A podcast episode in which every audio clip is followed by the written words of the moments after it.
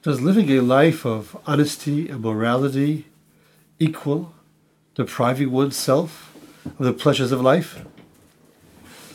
It would seem that many people feel this way. And if we examine the Pasuk, one verse in the fourth parak of Mishlei, Proverbs, it would seem that uh, this feeling was quite prevalent even in the time of Shlomo Melech, the greatest, wisest of all men. The beginning of the fourth parak of Mishlei, Shlomo Melech speaks first the name of the Creator as a father to his child, to his children. He says, Listen, my children, to the direction, to the instruction of your father.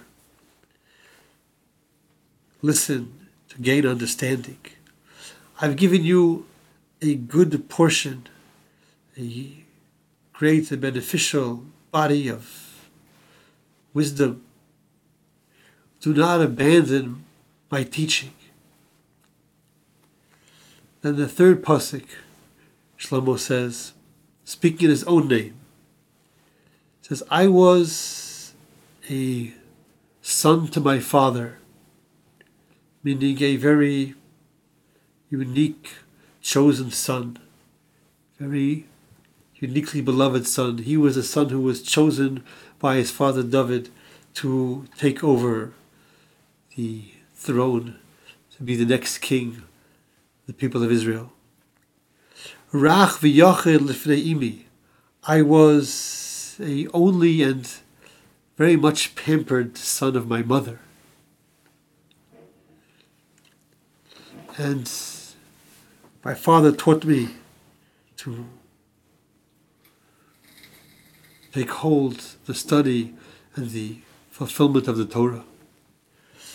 What is Shlomo saying with these words with this idea of his being a beloved son to his father and a especially beloved only son to his mother. Both Rashi and the Metzudas David explain the identical idea. They say that among the teachings of Shlomo Melech to the Jewish people was his exhortation to them to restrain the powerful drive that a person has for gaining financial achievements even through dishonest means. Gemara says human being has a powerful drive for gezel, for getting ahead, for getting something that is not really mine, and for immorality, arayas, there are relations that the Torah forbids. There's many details, many aspects of these prohibitions that human being is pulled to. And Shlomo Melech was concerned that people would say, why is he warning us, exhorting us, teaching us not to engage in these behaviors? It's because he wants to deprive us of the pleasure of life. He is a killjoy. He hates people. He's trying to deprive us. And to this Shlomo is responding. But this is what my father taught me. And he had exceedingly great love for me. I was a son who he chose to replace him as the king of Israel. And not only that, as the Malbim explains, because of his great love for my mother, he considered me also like an only child, even though David had other children. But since I was my mother's only child and he loved my mother so much, he considered me also, related to me also, as if I was an only child. And this is what he taught me. I'm only delivering to you the same teachings, the same instruction, the same message that my father taught me. Of course, this needs some explanation. Because, after all, the principles of morality, honesty, integrity are well understood even by the human intellect. When it comes to certain forbidden marriages, there's maybe some difference of opinion. Some commentators explain that it is logical, but certainly when it comes to refraining from theft, that's understood by all. No person would take the position of claiming that it should be okay for others to steal from them.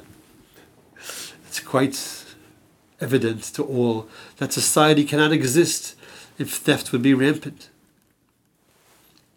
And not only is this compelling to any logical person, but it is well spelled out in the Torah itself. Shlomo Melech is not coming with any uh, new additional restrictions that he's trying to impose upon the people over and above that which is clearly spelled out in the Torah that was given by the Almighty to his chosen people. Very clearly, very explicitly. So, what does it mean that people are saying Shlomo is a killjoy in is exhorting them to refrain from dishonesty? And certainly, there was no indication of any sort, no prior indication that Shlomo Melech has uh, some kind of a uh, very perverse streak of this nature within him. So we can only suggest that this is something that is taking place very deep within the person. It's not a logical argument that anyone is considering considering rationally or probably even consciously. But somewhere deep down there can be an attempt, a powerful attempt to block the message. Shlomo Melech is coming with compelling arguments, as certainly he was capable of, the wisest of all men, to direct people to restrain any pull towards dishonesty or immorality. There can be a counterforce within the person to block that message. And what might that be? To kill the messenger. Of course, the arguments cannot be refuted. But if I could somehow take the position, if I could somehow assume, if Shlomo is coming to deprive me of what I would want to enjoy in life, then it's quite possible he isn't intending for my benefit.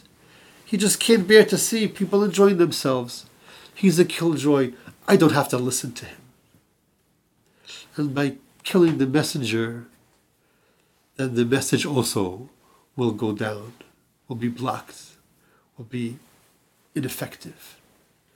And this could be a deeply seated but nevertheless powerful means of protection, so to speak, of warding off any impact that even the most compelling arguments could have upon a person my, my, my, my, my heart is closed, my ears are closed, nothing will register. So then the question is, how is Shlomo addressing this? How can he diffuse this, although irrational, but nevertheless powerful blockage against his words of good direction and inspiration? What is Shlomo saying? My father taught this to me, and certainly only wanted my welfare. So must be it's good. It's not damaging. It's not harmful. Does it need that as a proof? If Shlomo Melech wants to bring proof, the mere fact of the compelling logic of the morality is adequate proof. The mere fact that is given by the Almighty through His loyal servant Moshe on Har Sinai is adequate proof. Hashem is not, no one's presuming that the Almighty is depriving us of pleasure. They're only saying it about Shlomo as a human being who's subject to human weaknesses. So, to prove that this is true and moral and correct and valid, it doesn't seem that David is adding anything. And if that message can be blocked, then why can't this be blocked? People will say, and Shlomo's only telling us that because he's a killjoy. What is there about that special relationship of David to Shlomo? That love, father to son, that unique love of father to son, that is going to diffuse the resistance and enable the message to reach.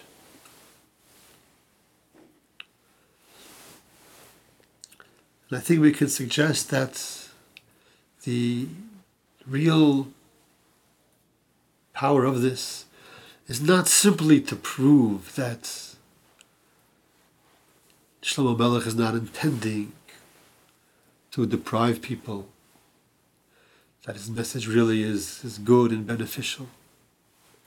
It's to unseat the basic fundamental cause of resistance. What is that cause of resistance that's within the people? We feel that being moral, being honest, is going to deprive us of the pleasure of life. We'll be losing out. It means the basic attitude towards morality is it demands sacrifice. It's, it's, it's logical, it's, it's compelling, but I'm going to be giving up on my, uh, my real life enjoyments. I'm going to be sacrificing. I'm going to be deprived. So, what necessary is to change the whole view upon it, to create a different kind of association, to create a different understanding, a different relatedness to honesty, integrity, and morality. And to that, Shlomo Melech is saying, try to picture the scene after all, he's speaking to people who may very well have known David, or certainly know people who knew David, people of his generation. Picture the scene of my father David teaching me. What is he intending when he is teaching me everything of the Torah to restrain and refrain from those behaviors that are lowly, that are damaging, that are detrimental to the spiritual makeup, to the essence of the person. What is he intending to do? It's only one thing to give me the best, greatest, most beneficial gift that he could possibly give. This is his gift of love. And we have to, so to speak, get on in on the scene of that special relationship of David to Shlomo. And if we can, if the Jewish nation can envision that, can see that, can tap in to the to the full experience of David and his love and devotion and appreciation and recognition of all that Shlomo is able to become and wanting to give him only everything good. And this is what he gave gave me the teachings of the Torah. He gave me this direction, this exhortation, this advice. This is the path of life that He gave to me as the greatest means of helping, benefiting me. That could create a different kind of mindset, a different kind of association, a different view on all the aspects of morality, that they are only the means of a person's greatest success, greatest benefits, not only for eternity, but even in this world, as Shlomo Melech himself discusses at length elsewhere, as we hope to learn about. That will be only good for the person for his spiritual and physical existence. As Shlomo says, says elsewhere in Mishlei, it's Dracher Darchi Noim V'chol Shalom all the ways of the Torah are peace and benefits for the physical and spiritual part of the person. So by envisioning David giving to Shlomo, a person could start to change his whole attitude towards that life mission of being a moral person. It is not deprivation, it is not sacrifice. It is only giving myself the best gift that I could possibly have. The one that David gave to his beloved son Shlomo.